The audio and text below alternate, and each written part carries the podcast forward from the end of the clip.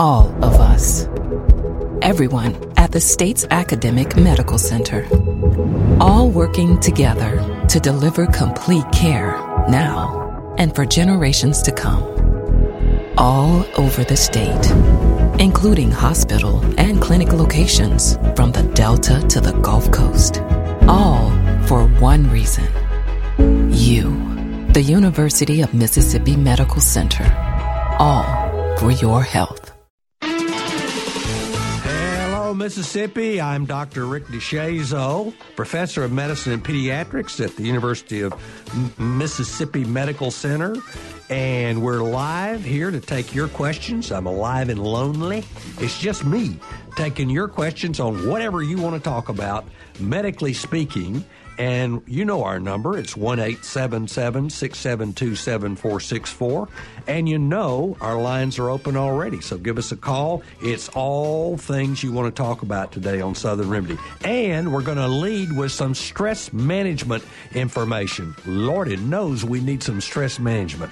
We'll be right back to take your call after this news.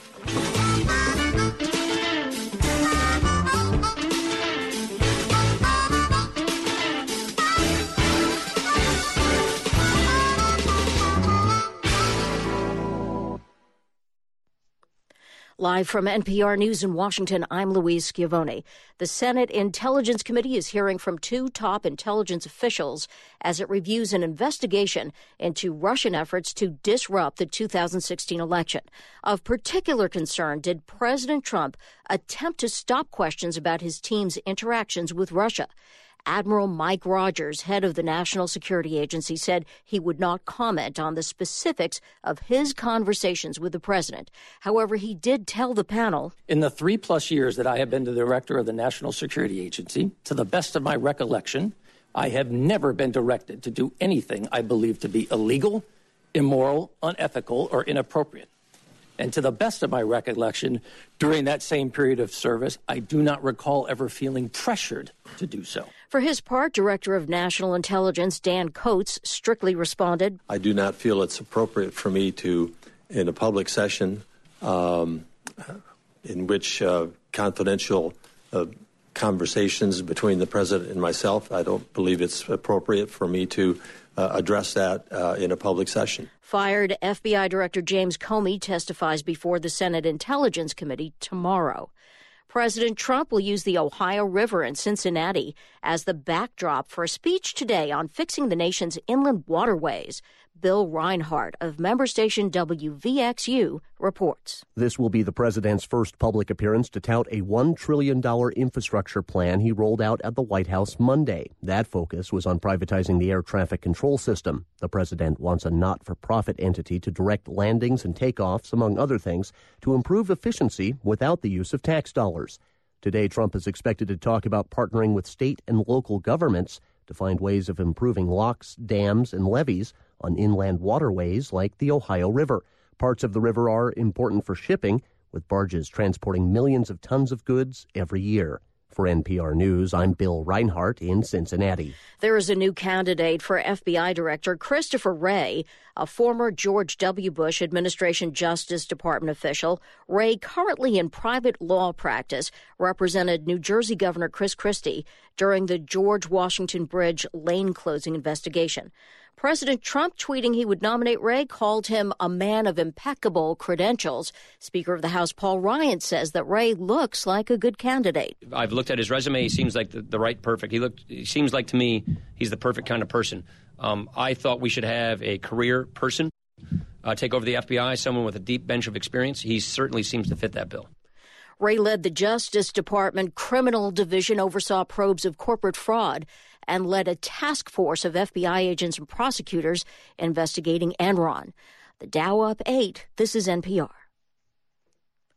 Congressional candidates in Georgia's 6th District went head to head Tuesday night in the first of two live debates. The race has drawn national attention as Democrat Jon Ossoff has shown a reasonable chance of flipping the reliably Republican district. From member station WABE, Lisa Hagen reports. With polls showing a tight race, both candidates were on the attack. Republican candidate Karen Handel called Ossoff a Nancy Pelosi hand-picked liberal and highlighted support he's gotten from outside Georgia. Ossoff tried to paint Handel as a career politician, ready to rubber stamp GOP proposals. One moment that's likely to make it into Democratic attack ads came as the candidates were asked about the minimum wage. Ossoff said he supports a gradual increase. Handel? This is an example of the fundamental difference between a liberal and a conservative. I do not support a livable wage. She said a robust economy and lower taxes would better benefit small businesses. The runoff election is on June 20th. For NPR News, I'm Lisa Hagen in Atlanta. Cincinnati Reds left fielder Scooter Gennett last night went 5 to 5 with 4 home runs and 10 RBIs in play against the St. Louis Cardinals. I kind of laughed to be honest just cuz it's just that's just crazy. For a guy like me to do that, it's it's um you know, it's it's amazing. It's uh a little maybe a little short than, of a miracle. Um, but I'm just blessed, man, and um, you know, it's a baseball's an amazing game. Gennett became the 17th player in Major League history and first Reds player to hit four home runs in one game. I'm Louise Schiavone, NPR News, Washington. Support for NPR comes from NPR stations. Other contributors include the estate of Joan B. Kroc, whose bequest serves as an enduring investment in the future of public radio and seeks to help NPR be the model for high quality journalism in the 21st century and the listeners who support this NPR station. You're listening to Southern Remedy with Dr. Rick DeShazo on MPB Think Radio. We're glad to take your calls at 1 877 MPB Ring. That's 1 877 672 7464. You can always email your comments and questions to Southern Remedy at MPBOnline.org. This is MPB Think Radio, Mississippi Public Broadcasting. Hey, welcome back to Southern Remedy. I'm Dr. Rick DeShazo, professor of medicine and pediatrics at UMC. And this is Southern Remedy, the original version, where we try to take questions on any topic you want to talk about. I'm a sort of a generalist and hopefully can at least direct you to the right place if you're having medical issues or can't navigate the medical system, which is in itself a nightmare. I understand. Uh, i live there. So give us a call at 1 877 672 7464. That's 1 877 MPB Ring. Or if you don't want to talk on the radio, just send us an email at southernremedy at mpbonline.org and we will answer it right now live. We've got all our lines open and we're ready to take your um, take your calls. I uh, I don't know about you, but listening to all of the stuff going on in politics and war and terrorism and all the rest of the stuff uh, going on in the country uh, is really upsetting. And uh, especially if you have kids and grandkids that you want to have a better life than you've had, uh, to look look at the future, it's sort of, wow, what's going to happen next? Ross, we're going to get to you in just a minute. I'm, i want to get this stress thing out of the way. Uh, Ross is calling from South Mississippi, and we'll take your call if you call us at 1 877 MPB Ring. So I've asked Dr. Manning, hey, Dr. Ed Manning. Good morning. Thank you so much for coming on air with us. I don't know if you heard what I just said, but I'm totally completely stressed out by the news and all these people getting stabbed and blown up and um, all all the awful things that that could happen uh, to my loved ones uh, and are happening to people I care about in the rest of the world. And uh, it sort of seems like stress uh, comes in waves. Uh, in my case, up and down, up and down. And some of the things I've heard you say have been very helpful to me in dealing with this. So, what, what I wanted to ask you is some resources people can go to. Of course, if it's really affecting your life, you need to see a clinical psychologist like you are uh, to get some professional help. But before you get there, uh, I know that you, you teach your patients there's some self help things you can do, and I wanted to share those with our audience this morning. I guess because I need them too. What about it?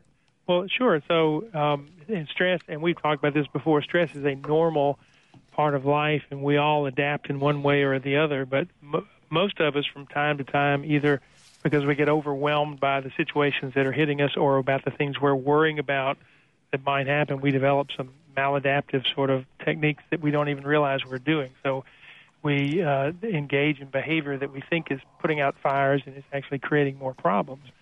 So the first thing to do is to step back a little bit, sort of figuratively and literally, and take a deep breath and sort of assess the situation and decide if what is facing you is really that catastrophic or if it's something that you've kind of blown out of proportion. So you're trying to get a handle on the, the cognitive part of the stress reaction. Mm. Your thinking might be a little bit distorted, and you, and you need to be willing to challenge that. And if it's hard to challenge that yourself, you can look to a friend or a loved one who might be able to, in a nice way, help you begin to challenge that. Uh, so that's the cognitive part. The other part is the is more the physical. So you do need to do something that helps you work toward calming down and deep uh, focused sort of breathing with a little bit of a meditation component. Sounds really silly to some people, but it is very effective in slowing your heart rate down a little bit and shutting off some of those stress reactions that take place in you physically. Yeah, and you, that's what you told me to do, and uh, I've practiced pursed lip breathing and other techniques that you mentioned, and they really do help. And they can be rescue techniques if exactly. you're in an acute situation. Mm-hmm and then you want to, uh, and then long term, you develop some. In, in looking at your way of reacting to things, you want to think about developing some more kind of proactive techniques. So, for example, regular exercise, even if it's just brisk walking on a regular basis, ha- actually helps you to become more stress tolerant. So you can not only deal with stress as it comes, but you're also learning ways to be more proactive in managing things long term. Right. So exercise. Uh, so step back, look at what you've got, determine whether you think you can handle it yourself. If not, get some help. And help isn't always going to a psychiatrist or a psychologist. Sometimes it's talking to a friend or a neighbor or your pastor or whoever.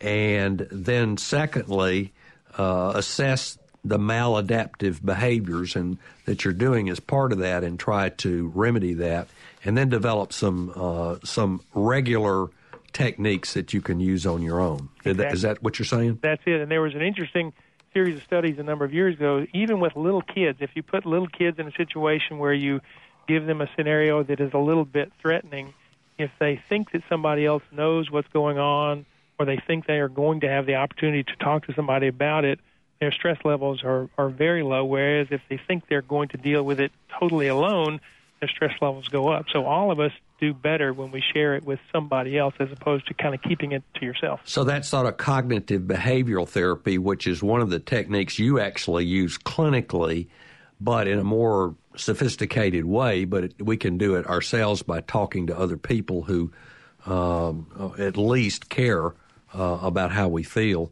Uh, so, what about some of those apps? Some we have so many people that like to do these kinds of exercises with apps. I know you have a series of those that you recommend, and I can never remember them. Uh, we'll put them on the website after you mention them today. But what what are the ones that you really like? One, I tell you one that my residents have recommended to me, and I've looked at it and recommended to patients is called Headspace, and I think it is available on uh, iPhones, but also on other operating system, other phones as well. Uh, so, so, that's Headspace. Headspace, and that is a it's a series of uh, sort of guided meditation practices. Okay, we'll put that on our website, uh, headspace, headspace.com. Is that what it is? Well, it's, it's an app. So if you go to the App Store I got on you. the phones, you can look it up there. Okay, good. And then the other one is Mood Tools.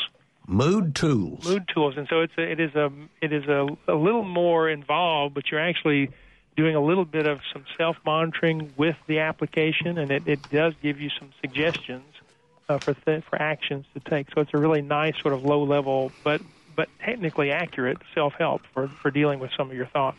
Dr. Ed Manning, professor of psychiatry at the University of Mississippi Medical Center and a practicing clinical psychologist who sees people like me who are stressed out thank you so much for being with us this morning. My pleasure. Thank you. Bye bye.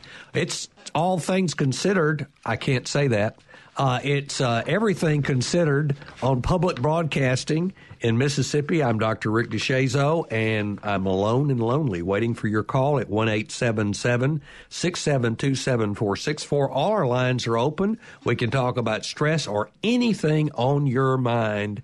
We'd like to hear from you at 1 877 MPB Ring. Let's go to By the way, that headspace.com is is the website for that app. You can go there and and that'll put you onto the app from there. That's Jay White, my personal psychiatrist, uh, who is the We're producer in of this trouble program. then. Right? Yeah. And so you can do it either way, right? If you don't want to pay for it, you just go to the website. Is that what you're saying? Uh, if you go to the website, it will take you to uh, the app in the in the iTunes store, the Google Oh, Play. Store for your Android, and to uh, Amazon where it's available as well. I think everybody needs to seriously look at that. If you are, um, you know, stressed, and just about everybody is. Let's go to Ross in South Mississippi. Hey, Ross. Hello. What's happening? Oh, need some information about something on my blood test. It's a L percentage lymph, of 54, and a lot of other difficulties. Okay, or did you or did you get a printout from a blood count you had done, and with all the numbers, the lymphocytes and the polys and the monocytes and the eosinophils and all that stuff? Is that what you? Uh, oh, yes. Okay, all right. So let me let me explain that. Okay. All right. When you go to the doctor, one of the things you almost always get is what's called a CBC, a complete blood count. And there are several categories of data that you get. And now that everybody has electronic medical records, all my patients get all their own lab stuff and they pull all this stuff up and they see all these abnormals uh, for these things they don't understand about and it freaks them out. So I want to explain to you. I can't do all the tests unless somebody else calls me about it, but I'll do the blood count right now.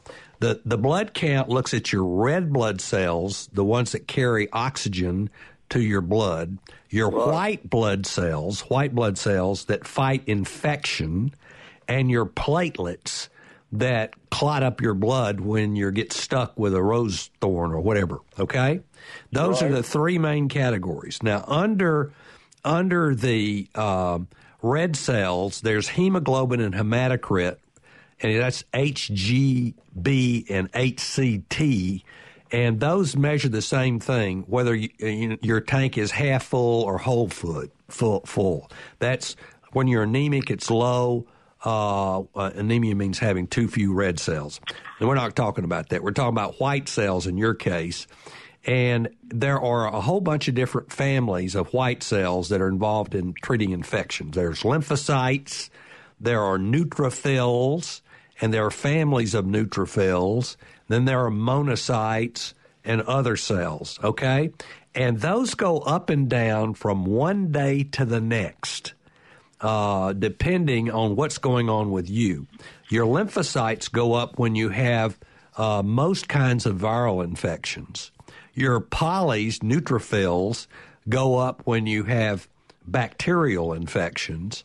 And your white count usually goes up when you have bacterial uh, infections and goes down when you have viral infections. Those are the general concepts. So just because your lymphocytes are marked abnormal on one occasion doesn't mean that it's really abnormal. It, it may mean that they're doing what they're supposed to do, which is fighting infection. Is that helpful? Right. I have other things like a swollen lymph node in my back, up or near the left arm. Uh huh. Very fatigued. I bleed very easily. Are you going to a doctor? Yes. Okay. Well, then you need to you need to ask him. Uh, do you have a diagnosis? Has he gotten a piece of your lymph node to look at it, a little needle piece, or what? Uh, I went to a different doctor, a, a dermatologist, and he took a uh, a sample, going to check it. That's the right answer. Okay.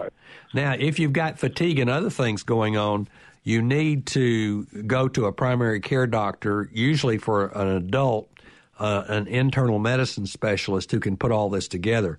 The big problem we have with people going to a doctor is they go to the doctor, they get some blood work, and uh, they don't go back to have all of it interpreted. And if they do go back and the doctor says, I'm not really sure, let me see you again in six weeks, they go the patient goes somewhere else because they want an answer yesterday.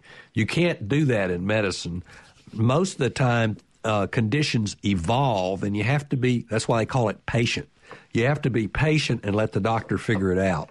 But it sounds like you you will get your answer from the dermatology biopsy, and that's that would be good. And I hope this has been helpful to you. You're listening to. Thank you for your call, Ross. You're listening to Southern Remedy on MPB Think Radio. I'm Dr. Rick DeShazo. We have open lines. It's whatever you want to talk about. I'll give it a shot. Give me a call at 1 672 7464. It's the Doc in, Doc in the Box call in show. Hey, Janice. Janice, you there? I'm, I'm here. Good. What's happening?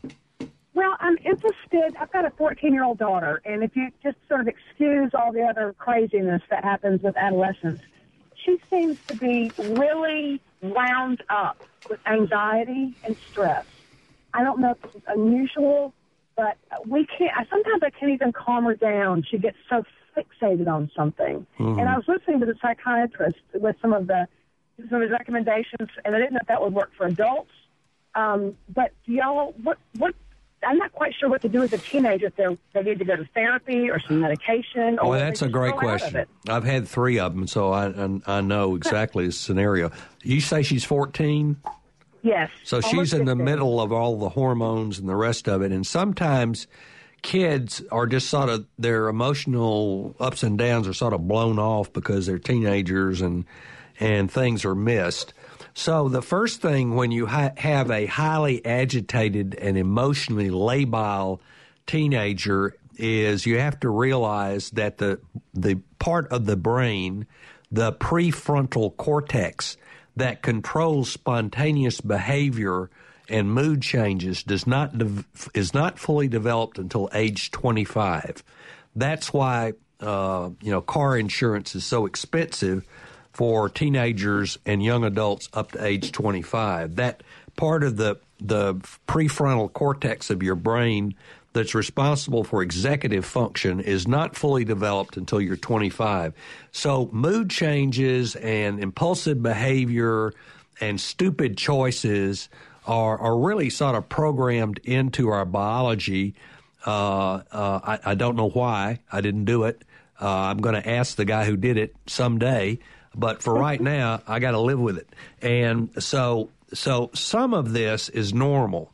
The big things that we worry about are those mood disorders or mood problems, they're not disorders in teenagers frequently, that cause functional problems.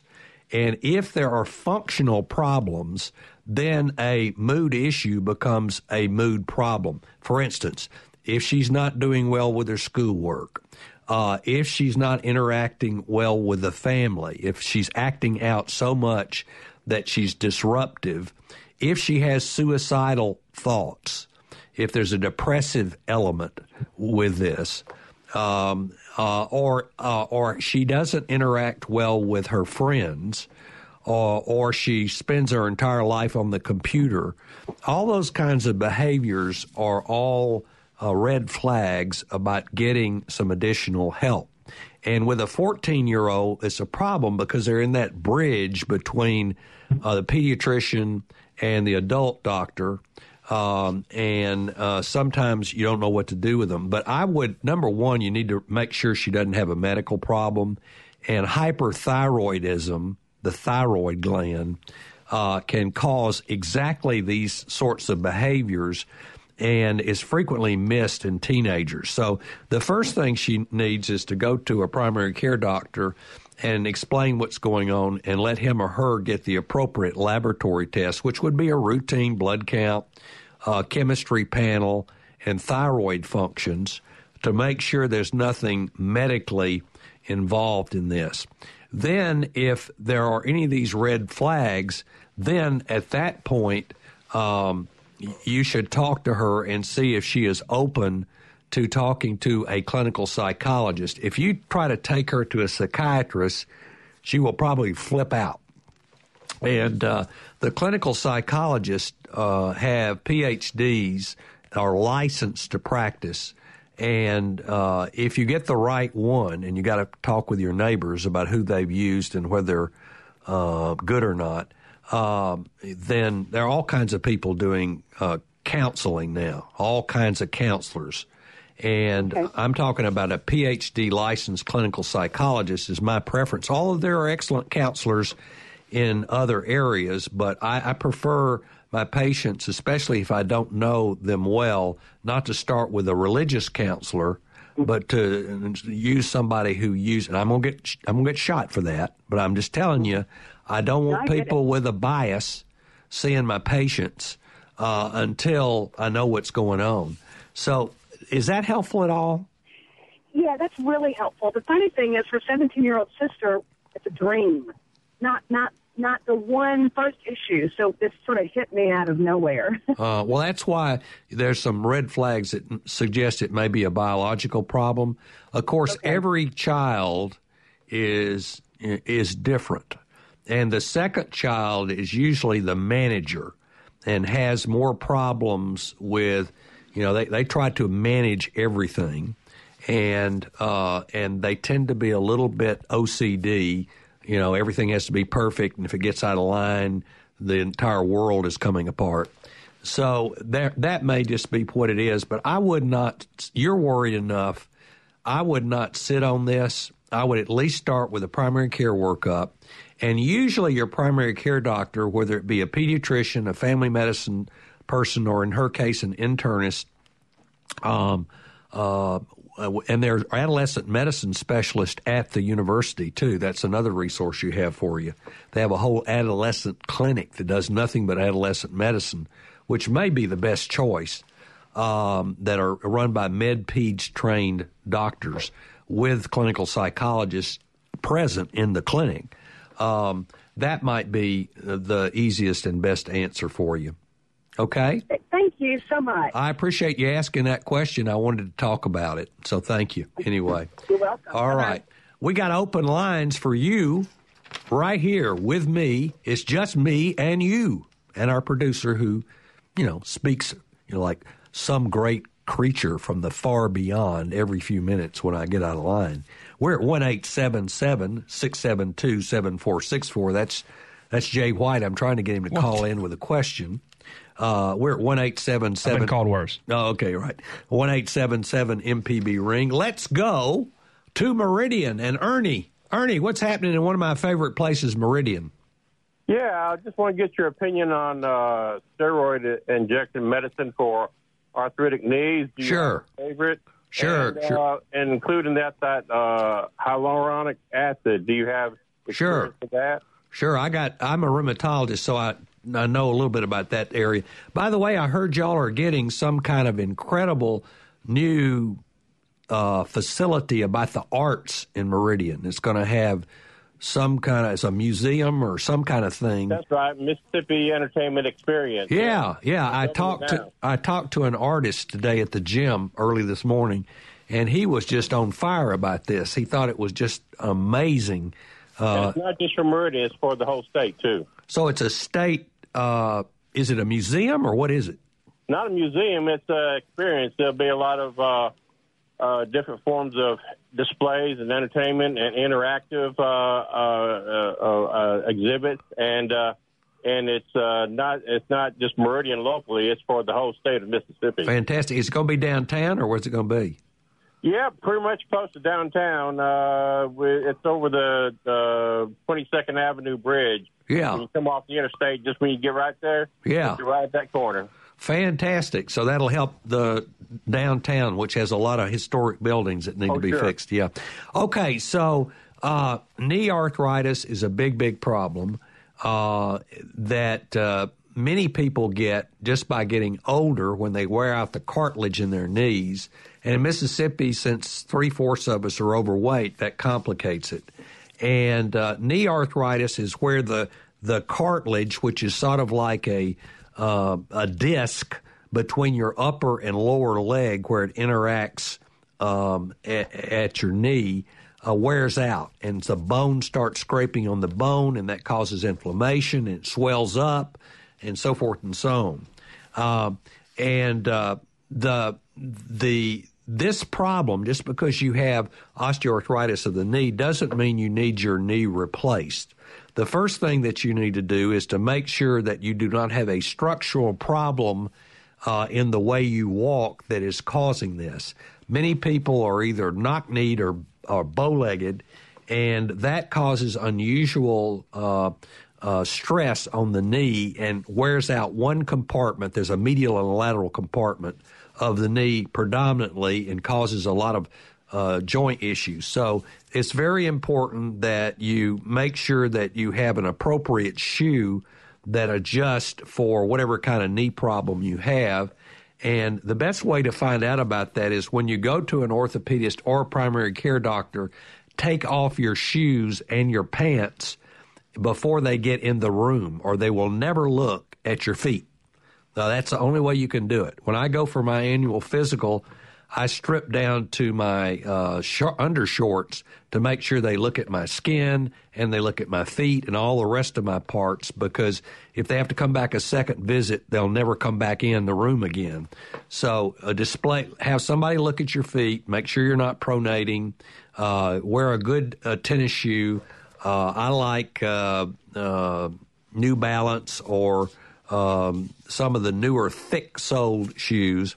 So that's number one. Number two, uh, there are controlled trials that have just come out looking at the injection of steroids, and there are three or four classes, and I don't have a favorite, long acting steroids like Aristocort into the knee of people who have knee arthritis, and there is absolutely no uh, difference at six weeks between the people who got the placebo, which was saline, uh, and the steroids, and that is that kills me because I do a lot of steroid injections for knees, and mm-hmm. and people claim that it works, but a lot of it is a placebo effect. Mm. You can't give more than three of those a year, or it makes the joint problem actually worse because it softens the bones.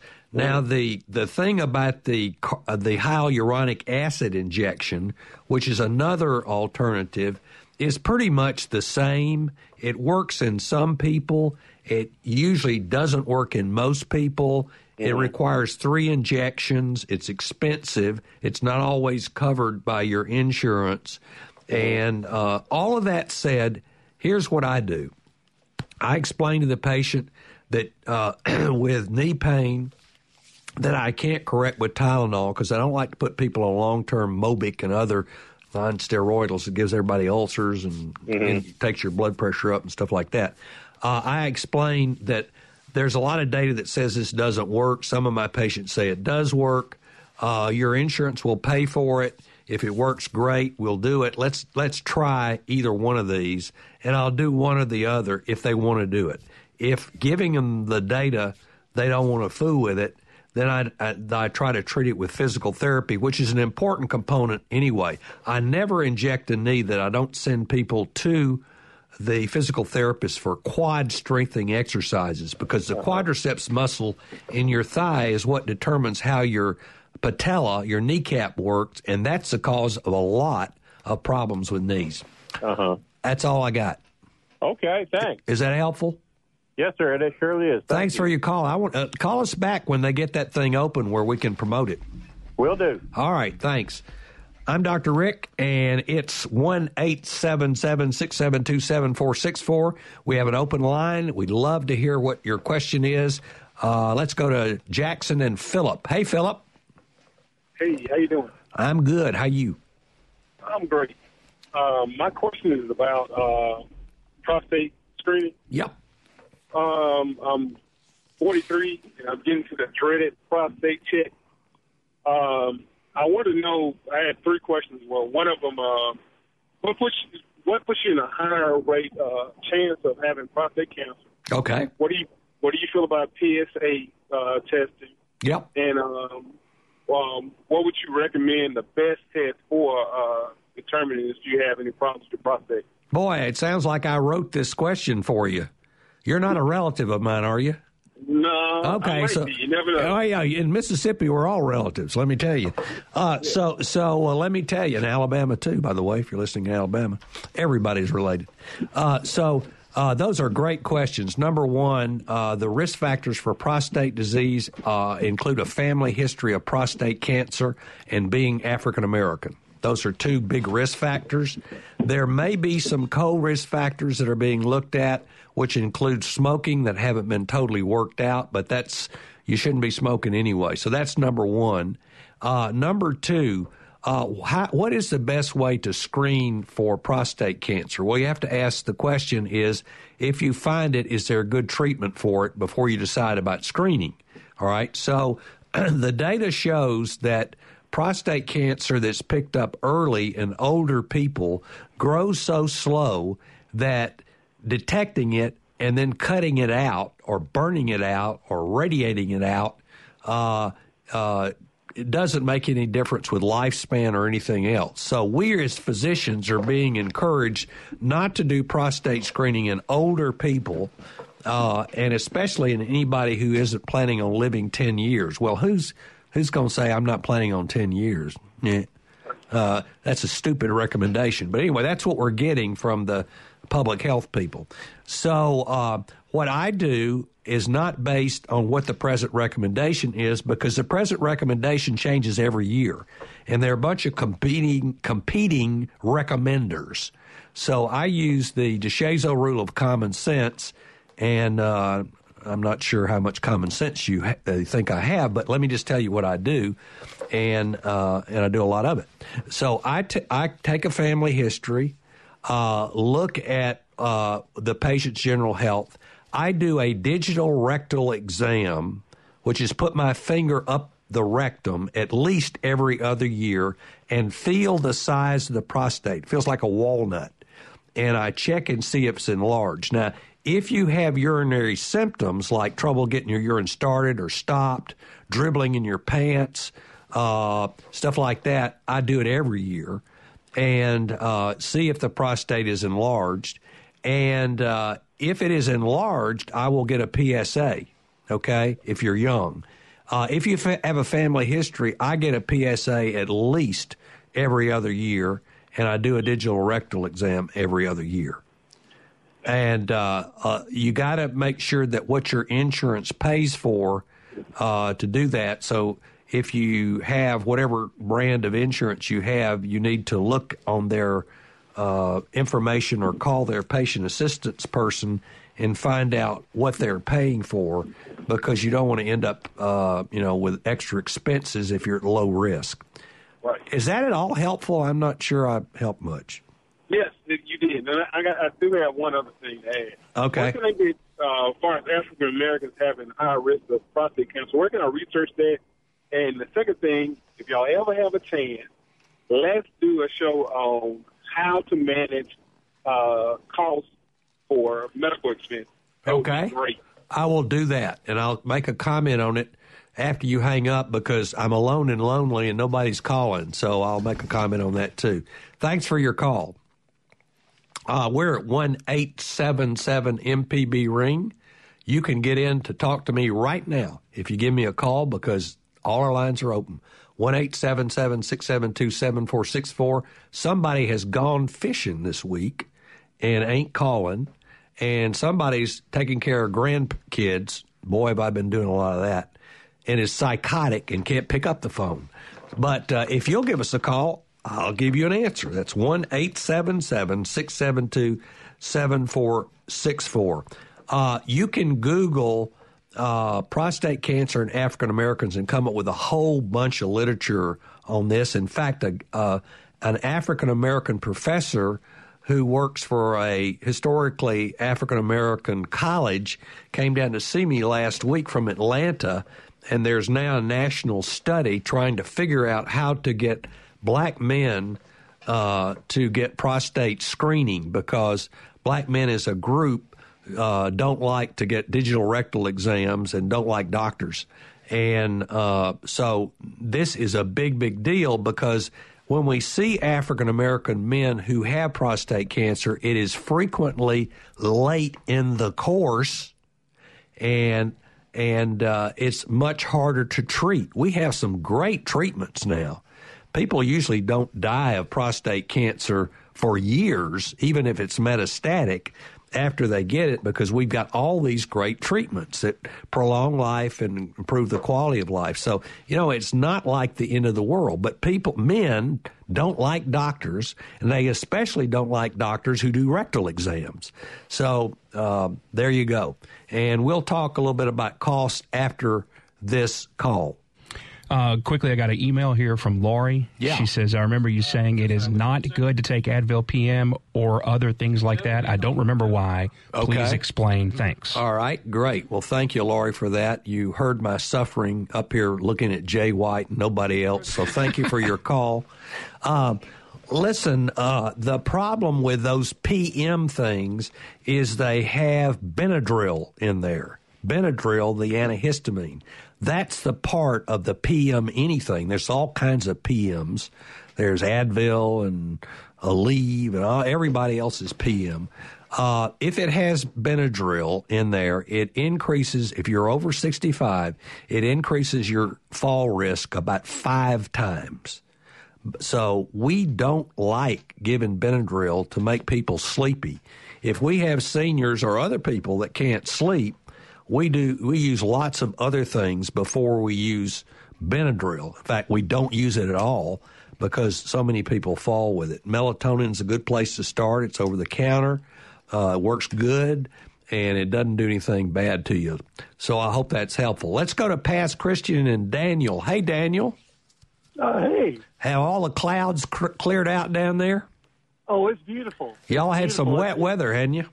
We have, we have, and we're down here on the beach, but it's uh, it's getting blue skies and it's looking nice. It's heaven down there.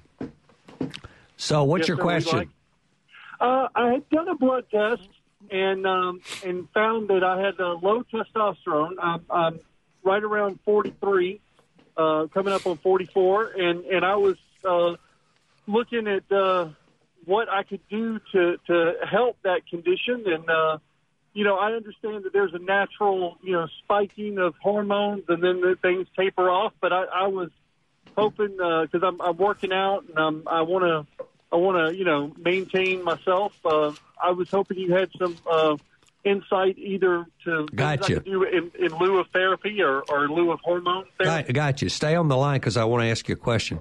Uh, so let me tell you the first concept. The first concept is an abnormal laboratory test is not a disease or a condition. It's still a lab test, okay?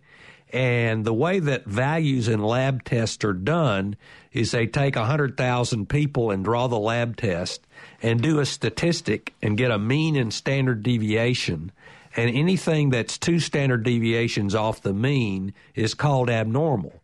But that means that, you know, 5 or 10% of people on either end of that that uh, are still normal but are told they're abnormal. So an abnormal lab test isn't abnormal unless there's some symptoms associated with it or other indicators that there's actually an illness. So let me ask you, Daniel, are you having erectile dysfunction? Uh, no, sir. Are you having problems with your libido? No, sir. E- then forget it. Okay? Uh, okay. because uh, it doesn't mean anything. The only time that we should even consider using uh, uh, testosterone injection, and I have every fireman and weightlifter in Mississippi trying to get it from me, and I ain't giving it to them. Uh, that's that's that's along the same lines as me. I got you. And, and, yeah. I got. I know. I know. It helps you build muscle. Yeah, yeah. Uh, so, um, so the only time we ought to be giving it is if you have testosterone deficiency, and that is described. That is diagnosed by symptoms of deficiency. Two of the symptoms, are others that I just gave you, plus a a low test drawn appropriately the same time of day uh, uh, two times before we give it. And we the the clinical trials from the National Institutes of Health show that people who get testosterone replacement have a significantly increased risk of stroke and heart attacks, and they stopped the study. They didn't even complete it. So okay. I ain't taking it if my testosterone is zero, uh, unless I have some symptoms, and then I'm going to try to figure out another way to, to address them. That's my absolutely unbiased response. Thanks for your call. All righty. Thank you so much. All right. Let's go to Starkville and Joe. Hey, Joe. Hey, how are you? I'm good. Now that you called, I'm not so lonely. um, so I, I, got a question for you. My son was diagnosed uh, when he was about 10 or 12 with Osgood-Schlatters disease. Yes. And he had some knee pain, and the doctor said, you know, to do some stretches and that sort of thing. Well, uh, long about his sophomore year of high school, um, he was having really bad knee pain. We took him in, and they found uh, an OCD lesion, uh-huh. which he had he had surgically repaired. Mm-hmm. First question is: Are the two are the two related? Second question is: After the surgery, and the surgery went well, he the the the lesion you can hardly see it anymore. He, he basically the doctor put couple of screws in there and and and uh, got the lesion to to reattach, if you will. Yeah. Um, he's he's not having knee pain, not having problems, but he's worried, and we're worried for him about you know um, arthritis when he gets older or anything else. Should he be taking any kind of supplements or any kind of uh, you know vitamins or anything to to help with his knee pain and, and keep us from hopefully progressing into uh, arthritis when he gets older? Okay, so for the rest, th- uh, thank you, and I'm sorry he's had this problem. It's bad enough being a teenager without your knee hurting. Um, Osgood-Schlatter disease is called tibial tuberosity avulsion. There is a piece of bone that really doesn't do much that sticks out from your tibia, which is your lower leg bone, that cracks, and um, and that's that's the way that it happens, and nobody knows. It's it can be uh, it can be uh, congenital, uh, and and you know and running families, uh, we don't really know why the the condition exists.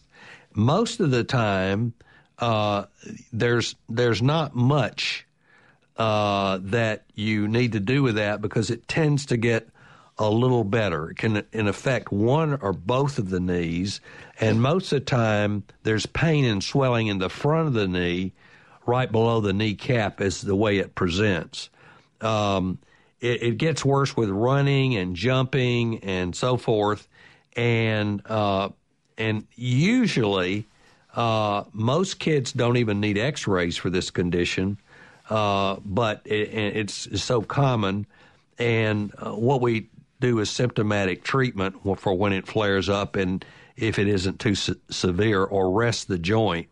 Uh, it does not usually cause long-term knee problems.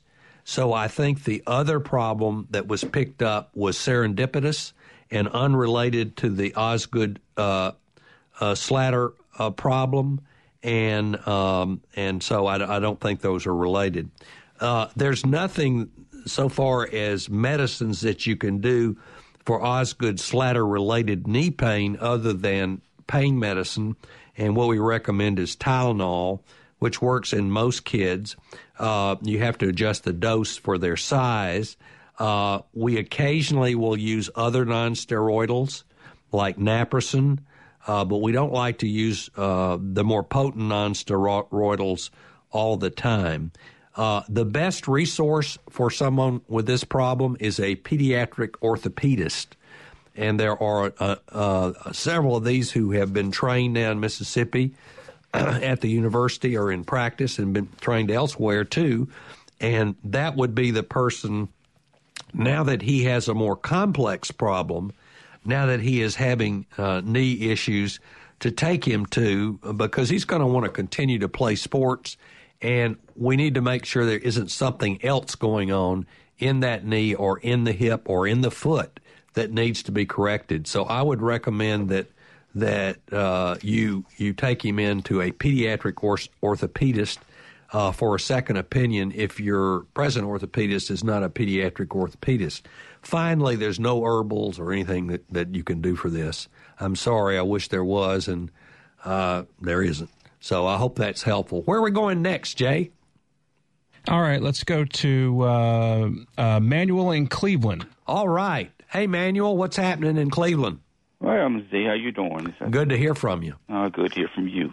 I've got. A, I hear you're getting a Trump hotel up there. Is oh, that right? yes, sir. Uh, are you getting Trump too, or just the hotel? Trump too. Oh my goodness! Well, yes, sir. Well, that's interesting.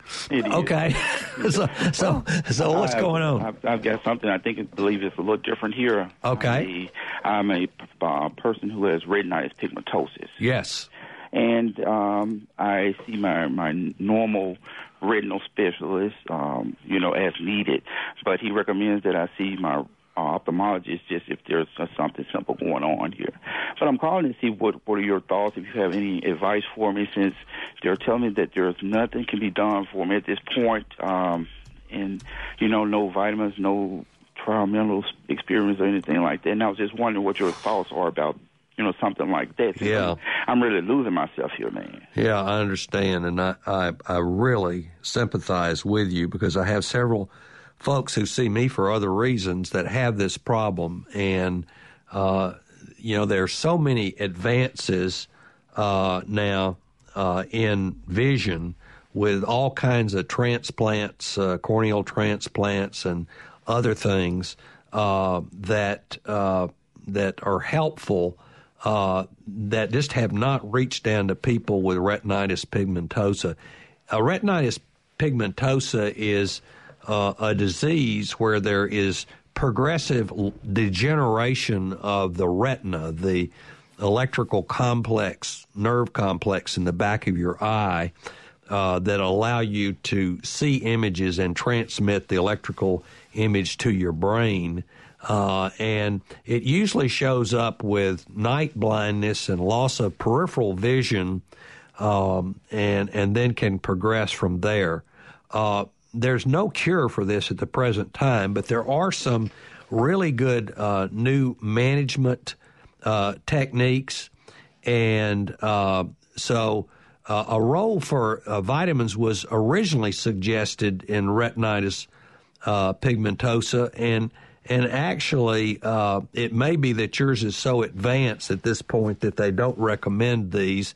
But if you will send me your email address, uh, just send me an email at southernremedy at mpbonline.org. I will send you a patient information sheet on this because there are certain forms of this. It's, there, it's not a uniform disease that may actually respond a little bit to uh, uh, multivitamins. Uh, there, the rest of it is uh, retinal cell transplantation, which is an experimental uh, uh, thing, and retinal prosthesis, and some other treatments that may or may not be helpful. Uh, it's important that you get in touch with the Eye Foundation of Mississippi uh, to get some uh, patient information on this uh, and get hooked up to clinical trials that are being done by the National Institutes of Health. You might want to be involved in one of these with some of these uh, new computer uh, devices that are helping people who have progressive loss of vision. So, so I will I will give you all that information if you'll send me an email at southernremedy at mpbonline.org. I'll give you some patient information and also some referral information that I think will be helpful. But there is no magic treatment for this one at this point, but there are some exciting possibilities in the future. The most important thing you can do is to get the appropriate support and counseling in dealing with retinal loss that will make the quality of your life much, much better. And if you're, it doesn't sound like you're getting that, and I'd like to connect you to those resources. So thank you for your call, Manuel. Uh, let's go to Grenada, Grenada, and James. Hey, James. Good day, sir. What's happening with you? Well, I was driving along Grenada and I heard your radio show, and I had a question come to me. Okay. My partner, he's had to um, go through surgeries dealing with testicular cancer, and that meant that they had to take out some abdominal lymph nodes. Uh huh. And I read up that apparently you could have pooling of fluids that would normally be going to the lymph sites. Is there any way you can mitigate that kind of risk for later on in life? Okay, so let me make sure I, I don't totally understand your question. It wasn't that you didn't frame it well, I just didn't get it. Uh, Sure. So your partner had to have surgery, Yeah, and they were removing lymph nodes. and they were removing le- lymph nodes in the pelvis related Yeah. to surgery for testicular cancer. Yes, it had metastasized. Uh, and now he has some problems. Uh, no, no, no, no. There are no problems yet. Uh-huh. This is recent, all of it. I'm Uh. just curious if there's anything we can do to prevent or mitigate that possibility down the line. Okay, were the lymph nodes clean? Um, no, they were not clean. They had to remove them entirely. Is he on chemotherapy or what? No, no, he's perfectly fine now. Uh huh. He's remission, all of it. But this is all extremely recent, and we're trying to figure out what are long-term implications of everything that's happened. Okay, well, first of all, let me just give you some information. Uh, there are uh, there are multiple types of testis- testicular uh, cancer. That's all not the same, and the uh, and the natural history of it uh, is, you know, is variable. So if you're not familiar with that, if you'll send me an email, I'll send you a patient information sheet about the different types. So the prognosis is usually very good, even for metastatic disease in certain types. In other types, it's less good. So knowing what type it is is very important. Uh, no, usually cutting those lymph nodes out uh, if you're fortunate, does not cause uh, a lot of problems because there are so many different uh, pathways for lymph and venous blood from the legs and lower abdomen area that those accommodate uh, for the loss of those lymph nodes that are removed. Plus, the lymph nodes that are removed are usually full of tumor and they don't work anyway. So, getting them out of the way actually diverts lymph, which is tissue fluid, uh, into more functional pathways. So I don't think that uh, unless he had to have massive surgery down there, that just getting the lymph nodes that were involved out will have any long term effect. I do think that staying fit is very important for me because the pumps, the muscles in your legs are pumps that pump uh, uh, blood back to your heart through your venous system and your lymph system after it gets down to the legs and feet. And keeping those muscles in good shape will help that system work and prevent uh, swelling in the lower extremities and in the lower abdomen uh, after that surgery. And I hope that's helpful, James. That is. Thank you very much. All right, good to talk to you. And send me an email, and I'll, I'll send you a whole thing about these different types if you want to. Thanks for your question. Let's go to Jackson and Elizabeth. Hey, Elizabeth. Hey, how are you? I'm better since you called. What's happening? um, thanks for taking my call. I'm glad I can keep you company. I got a minute and a half. few What's on your mind? a few years ago, I uh, I had an ANA test done because I was having fatigue and my um, fingernails and toenails were turning purple. Uh-huh. Uh, I was very sensitive to cold and I have extreme joint pain. Yeah. So the test was positive, but my doctor at the time didn't really do anything else about it. Uh, in recent years, I have started taking uh, Armor Thyroid again for hypothyroidism. And so my toenails are back to a normal color. I'm generally not very cold sensitive. However, fatigue and serious joint pain continues to kind of plague my body. Okay, so I know what's uh, going on there, and the answer to your question is anybody with a positive ANA and symptoms needs to be seen by an internal medicine specialist and or a rheumatologist at intervals. And in your case, since you have active symptoms, that interval is now and you need a reevaluation. People with with lupus uh, actually get thyroid disease. So maybe there's a connection there. And I hope that helps. If you want more information, send me an email and I'll certainly give it to you. Thanks, everybody, for listening to another rambling uh, episode of Dr. Rick and Southern Remedy on MPB Think Radio.